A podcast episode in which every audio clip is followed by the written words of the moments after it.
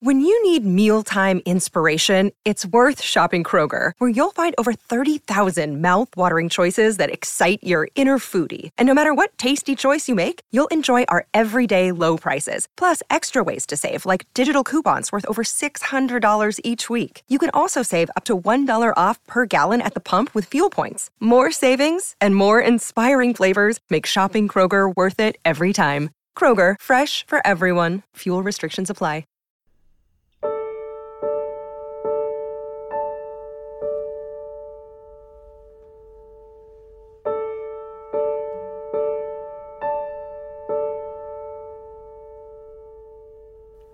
We welcome you to this edition of Tuesday People, the podcast. I'm your host, Mitch Albom. Alongside me is my friend and producer, Lisa Goich. Hi, Lisa. Hello, Mitch Albom. Nice to have you with us as always. And um, this podcast is inspired by the book Tuesdays with Morrie, which I wrote uh, over 24 years ago now, and uh, coming up on 25, hard to believe. And the lessons that I learned alongside my old college professor, Morrie Schwartz, still resonate true today. And we share them with you once a week. We select one or we try to match it up to something that's happening in the world or something that's happening in our lives. And in this particular case, and this particular show, this is one that's pretty close to both Lisa and I, uh, because both of us now, me a few years ago, and Lisa sadly this past week, became members of a club that we did not want to become members of ever. And that is the Parentless Club. I lost both my mother and father over the course of the last five years. And uh, Lisa lost, uh, your mom was within the last 10 years. 2011. Right? Yeah. And then your dad, sadly, just this past week. And Yes. Lisa and I were talking uh, about what we wanted to do for the show. And we said, well, you know, we've always talked about this privately. We don't want to be members of this club. And yet, invariably, if you are lucky enough to have good health, you will eventually become a member of this club because chances are you're going to uh, you're you're going to outlive your parents. And Yeah. what happens to that? Now, Morrie went through this himself. Um, his mother died when he was very young. His father died when he was really uh, barely a young man. And so he went through much of his life without parents. And he had to uh, make do on his own. And he had to face what you and I have faced more recently, Elisa, very young. And I do think it, I do think it depends on when it happens to you, first and foremost. If, for example, you're just uh, tragically struck with the absence of both parents when you're young, you know, like all the orphans that we work with at the Have Faith Haiti mission. Um, their world, their perception is much different. The, they have never had mothers and fathers, so they have found family in other places. They find it with their brothers and sisters at the orphanage. They take solace and comfort in that. There are certain things that they just don't get used to, like having long discussions at night on the on the bed of their mother or father, you know, or snuggling in bed with mom and dad when you're four and five and six and eight years old, or or uh, uh, getting the special treatment from mom and dad on your birthday because the other kids it's not their birthday but it's your birthday and so you you, you, you know or having to worry about the positive reinforcement from mom and dad you know how often kids do things only to please their parents Yeah. However, I have found that all of those kids find those things in other places. They find the comfort in older brothers and sisters. They find the snuggling with visitors who come down. So, for example, a a uh, a child of someone who has a mother and a father who might be five or six years old, uh, and a visitor comes, and you're sitting down in a, in a room, the child is going to sit in the mother and father's lap, right? Sometimes you've seen these k- kids do this all the time. They duck their heads and they, they mm-hmm. get shy and they say, say hello to Mrs. Johnson. Oh no, you know, the head goes down and they bury their head mm-hmm. where? In their mother's arm, right? Or in their Yeah. father's side. That's what, the, that's their home base. Well, and at our orphanage, our kids sit on the laps of the strangers who come the first night that they're there. Because they're adults and uh, especially if they're like a female and of a, like a mother's age to the kid instantly Yeah. they're in and they're leaning in and they're they're hugging or whatever even though they don't know who this person really is. So the need for that the desire for that i think is is is in our blood. It's in our dna and we find these things where we can. So even though these kids have lost both of their parents they immediately try to find the things that parents provide in other people. So I think it's a very human thing that we seek from our parents. We seek their approval, we seek their guidance, we seek their safety and their security. We of course seek their love and uh, and and their connection, the connection that they provide us with some sense of our identity. We are who we are through our parents. In the case of those of us lucky enough to have our parents, we look like them. We sound like them. Oh God, I'm sounding like my mother now. Remember, often you'd Yeah. say that. I can't believe I said something yesterday that my father used to. I can't. I'm sounding like my father now. But these things are part of our of our growth, a part of mm-hmm. our identity. They are, parents are inside us even as they are outside of us. That is always the case. So, when you lose your parent, parents, this is a different discussion than when you, we, we had one about when you lose your mom or when, Yeah. this is when you lose both. Okay. For me, the first thing I realized was a sense that, oh my God, I'm the grown up. Mm-hmm. I'm the grown up. There is nobody to go check with. You are no doubt going through this right now. You mentioned before we got on the air, you're planning the funeral and things like that. It's not only the planning of the funeral, it's the fact that you can't check in with mom and dad Yeah. on planning the funeral. You can't touch base with your parents and say, "How should we do this?" or "I'm doing it this way," or "Is it good?" or "You- "Are you all right with this?" Are you going to be there? They're not there. Those mm-hmm. decisions right out of the gate with the funeral. That's why funerals for your parents, your last parent, are so painful and yet powerful because you are immediately thrust into the role of I'm in charge now. Even Yeah. as you're saying that as a question, I'm in charge now? And then this, I'm in charge now. I'm in charge it's now. hard. Oh my God, I'm in charge now. Are you finding that? Oh yeah, right now. That's I've been super stressed today. This is a horribly stressful day. I mean, my brother is doing most of the stuff in Michigan. He went to the cemetery, you know, picked out the casket, all those things you have to do. Yep. Um, they've had a grave since my mom died, so that's already set. But all these other little things that there's so many little moments. Right. what do So we eat? details. At the after thing. What do we? Right. And it's not like You you, have not planned, you've done birthday parties and you've done Yeah. Christmas parties and you've done things. It's just that this is this is now for your parents without your Yeah. parents. And it's different. So that's the first thing I would say that happens. I'm going to rattle off a number of things that you can expect, or perhaps you've gone through this and you can kind of go with us on this uh, at home and say, yeah, this happened to me too. Number one, I'm in charge. Oh my God, I'm in charge. Question mark, I'm Yeah. in charge. Period, I'm in charge. Number two, I'm next. This is a very, uh, maybe not the first week, but this starts to hit you and, and will likely hit you too, Lisa. Um, shortly after your parents are buried, the last of which, and in my case, for example, my mother and father were buried together. So when we had the, uh, you know, one grave was next to the other. And so when we had the ceremony for my father, um, and we put the headstone on, it, it read for both of them. And it was very clear the two of them were gone. And I remember feeling from that point forward, okay, I have no protection now to say, I can't die. My parents are still alive. Mm-hmm. It's almost Ah, like there's a buffer between you and and mortality. Yeah. I can't die yet. My parents are still alive. I can't die. My grandparents are still alive. When Yeah. there is nobody in the generation beyond you, you start to think, "Oh my God, I'm next." Now you may buffer yourself with an aunt or an uncle. You know, you may say, well, I'm only 62 and my aunt and uncle, they're 78 and 80. So they're going to go first because of the, of the family line. And Yeah. that, that might work for you.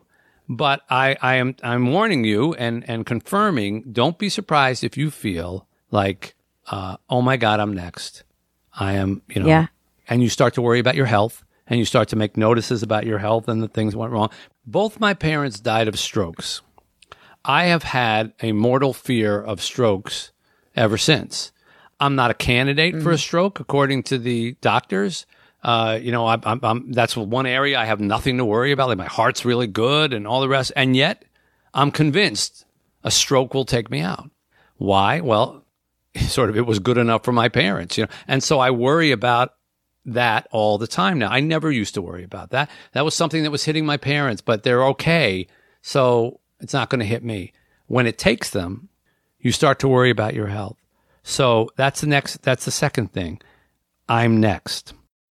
Number three, you have problems with your brothers and sisters.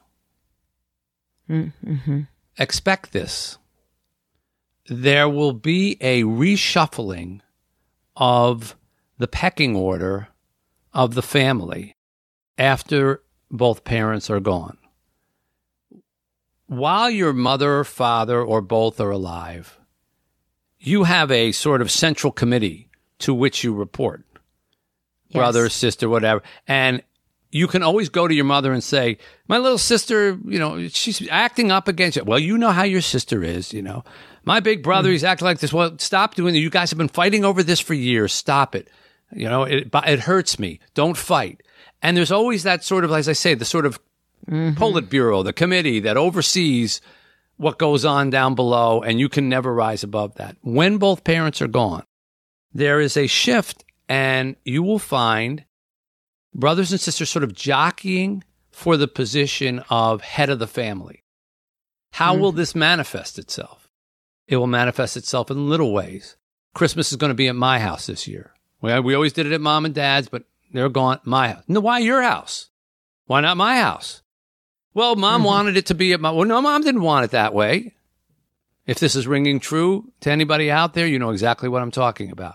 Um, when you start to divide the estate, some of the worst battles that take place within a family sadly come as a result of fighting over the possessions that their parents Yeah. left them as as as a gift. You know, Yeah, it was left what? for a reason. It was left to like here, this will make your life easier, or this will make your life better. You get the couch, or you get this amount of money, or you get the house, and yet it can end up being the worst thing for a family. I've seen so many families split apart over inheritances when that is the last thing that their parents would have wanted the inheritance to do. Yeah. Thankfully, we don't have to worry about that. There's nothing. Nothing there to fight over. I'm getting. No, I asked for my dad's pocket knife. That was it. That's all I care about. You did well. Okay. Uh, but there will be. I mean, there, there's always that. There's there's whose responsibility is it to take care of the estate? Whose responsibility is to pay off the bills? Whose responsibility? How are we paying for the funeral? And, and Yeah. then all the things that there are to come. There will be tax returns that you have to take care of, and government papers that have to be taken care of. You take care of this. Do you realize how much work I'm doing on this? Well, that's your job. You're the ones who are supposed to do. it. Well, what? Someone did it become my job. There's all this infighting that can go on between brothers and sisters. Folks, be careful. Don't lose your family over losing your parents. Don't lose your family over losing your parents. That's not what your parents will want. Along those lines. That's a good quote there, by the way, Mitch. Yeah. I just thought of it. Don't lose your family over losing your parents. I'm writing it down. Yeah. Um, that's like four, I said, I think. Five will be uh, holidays will change. Uh, they'll change in the logistics. If they used to always be at your parents' house or people used to come to that state because that's where your parents were or whatever. Now people are going to start saying, well, why don't we do it here? Or why don't we do it there? Or why don't we not do it at all? Now Yeah. you start scattering to your your spouse's parents or things like that. When you do get together, I remember the first Thanksgiving that we had without my father and my mother. It was heartbreaking. Um, it was heartbreaking and it was eye opening because we hosted it we always host Thanksgiving, but of course they always used to come. And now we hosted it, and I used to like we had a tradition where my dad would always stand up and and say something. And mm-hmm. for the first time, I did that, and I remember feeling so inadequate. You know, like how can I fill his shoes? How can I? You know, it's supposed to be him doing this, and and and and am I? Is everybody going to start looking at me? There, there are people here who are older than me. There are relatives who are older than me. Why am I the? I'm not the patriarch of the family, and yet it was at my house, and it was it was kind of the patriarch of Thanksgiving, and um, it was weird. It was weird. The holiday felt weird, and holidays are going to feel weird. Don't uh, don't be surprised by that. Um, you're going to have to learn number six. You're going to have to learn that your parents weren't perfect. While they're alive, they can argue uh, with you over certain things, make their points, etc. Or you're going to back down. Uh, when they're gone, you're going to find out that maybe they made some mistakes in their banking, maybe they made mistakes in their health. I remember discovering, for example, that my father um, had a medical condition that is very much uh, a um, gene- genetic condition. And he never told me about it. And I Oh. ended up suffering the same condition. And I only found out about it by asking for his medical records from his doctor. Now, Oh, wow. I'm sure he thought that he was doing me a favor by not telling me back, you know, 20 years earlier that he was suffering from this thing, but he didn't do me a favor. If I had known, I would have screened for this thing better and I would have been better prepared. And I was kind of angry at my father for that move. Uh, my mother uh, made a move with a, a financial thing that she just didn't bother to take care of something. She thought she'd get around to it and she didn't. It cost lots of money for me to undo and lawyers and paperwork. And I, I was like, Mom, come on. You know, like this is a simple thing you could have done. She just had to sign something and she didn't. And Yeah. you're going to find, you're going to hear things about your parents afterwards that you can't confront them with or ask them about. And you're going to have to accept that they weren't perfect when they were on earth and they're not going to be perfect when they're in heaven. And that's okay. You can still love them exactly the same way, even if you discover things about them after the fact that maybe you don't like. You know, yeah. sort of piggybacking on that, the one thing that's uh, hard is I just realized I can't ask them any more questions. That's So you can't ask them about their health. You can't ask them about genetic stuff, family things, questions. I That's have correct. no more. You have no more information. information. That's that's let's make that number seven.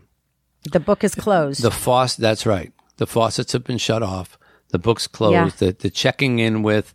You know, I, I always. Uh, what what was the name of that street called that we lived on?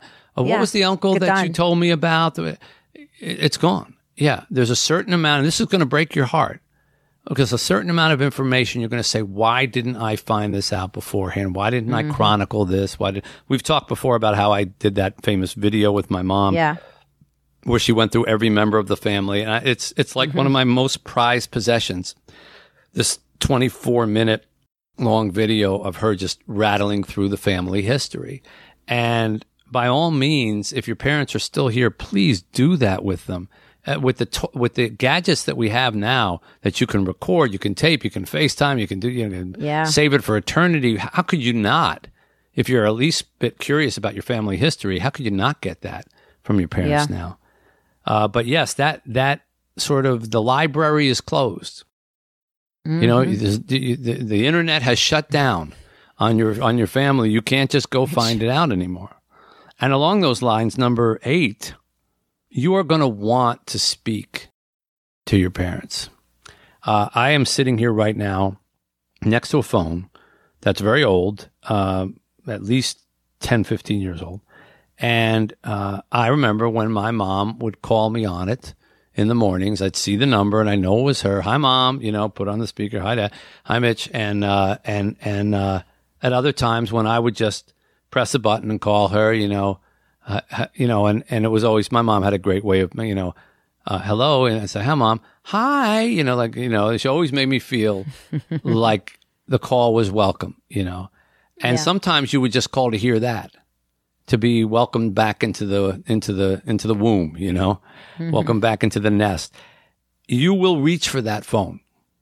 I cannot tell you in the first year after my mom died how many times I turned to my right, like I'm doing right now, to go to dial her number and say, oh, can't do that anymore. Yeah, that's hard. I talk to my dad almost every day. So I've been having a hard time this week with that. Yeah. And then and then I don't remember like the last day I called him or I know my brother was at the hospital and said, "Do you want me to get father on the phone with you right now?" And and I was on phone with work, so I couldn't talk to him. And that was my last opportunity. The next hmm. day, he was unable to speak. Hmm. So I'm thinking of that last call that I never got to have. You well, know? That's another thing. Don't torture yourself over last this or last that. I'm pretty sure your mothers and fathers would not want you to um, would not want you to berate yourself over. Oh, I missed this last thing. Yeah. Morrie, I remember, said to me, if you're want to have famous last words, you better have really good timing. Because while in the movies, someone says, That's a great. I always loved you and I always will. Click off. Right. Yeah. More often than not, the last words tend to be, Where's the toilet paper? or something Yeah, like that. right. Uh, and so, just as when you're departing the world, you shouldn't try to time it so that the last thing you say is brilliant and sums up your whole life. The same thing when you're losing someone. Don't put all the pressure on the last conversation. Mm-hmm. It rarely works out that way unless you know that someone is dying and you realize this is the last chance you have and you say it. But people die all the time. They, they're fine one day and the next day they're gone. And, and, and, and people say, oh, but the last thing we did was fight. Or the last thing we did was argued over money or whatever. But don't torture yourself over that. That your li- the life isn't evaluated by the last thing that you did. Who who invented that rule? That's just movie stuff. Your life is evaluated by the totality of it, not the last thing. So don't torture yourself if you didn't say the perfect thing at the last minute. That's really not that's really not the way you measure it. And and finally, um, in the end, you're going to find out uh, that sadness and love are two sides of the same coin, and you will now and forever be perpetually sad that your parents are no longer with you. That will never turn to happiness. That will never turn to, I'm okay with it. That will never turn to neutral. You will always, when you think about your mm-hmm. parents, wish that they had been here longer, wish that they were mm-hmm. still here. But that also teaches you how strong your love for your parents is and how much you love them even through all the crap that you went Yeah. through. There's a famous uh, quote. I don't remember who, who said it, but um, uh, I used it once in a book, and it goes along the lines of children start out by loving their parents. Soon they, eventually, they tolerate them. Rarely, if ever, do they forgive them. And if you think about that, you know, when a kid first comes out, he needs his mother and father, loves his mother and father, then starts to find the flaws in the mother and father, and then gets angry at the mother and father over certain things. Rarely, if ever, do they forgive them. But you do forgive them, or should forgive them, uh, when they're no longer here for you to you know, be actively involved in whatever is ticking you off Yeah. let that go and let the f- how much you love them dominate. Whatever little things you have, my mother never thought I was good enough. My mo- well, she's not here anymore, so don't be angry. You know, my mm. father always wanted me to be something else. Okay, but you still became the thing that you did, and he's not here anymore. Don't let that be the memory of your father, because underneath all that, you love them. Chances are, and it's better to sort of you're going to be sad enough that they're not here just focus on the love that you had together and the love that you felt with them and uh, and don't try to sum them up through their faults forgive them if it's rarely if ever did they forgive them make this the rare time and forgive them because they forgave you. You know, Yeah. there are a lot of things that you, I bet, gave them a hard time with as well. Any other things that you're finding, Lisa? No, that's about it right now. Ask me next week Yeah, yeah, when when more things start bubbling. yeah. Actually, no, the week after. Next week is the funeral. Hmm. So that will bring some stuff, and then the week after will bring. Oh my gosh! Now it's all over. Yeah. Yeah. And sometimes you don't really realize how much you miss them or how sad you are until weeks later. It may not be until weeks later. But hold on to them and hold on to your family because families do tend to break up after parents are gone for various reasons. And I think that's a good one that we'll bring back from the middle and put at the end. Don't lose your family over losing your parents.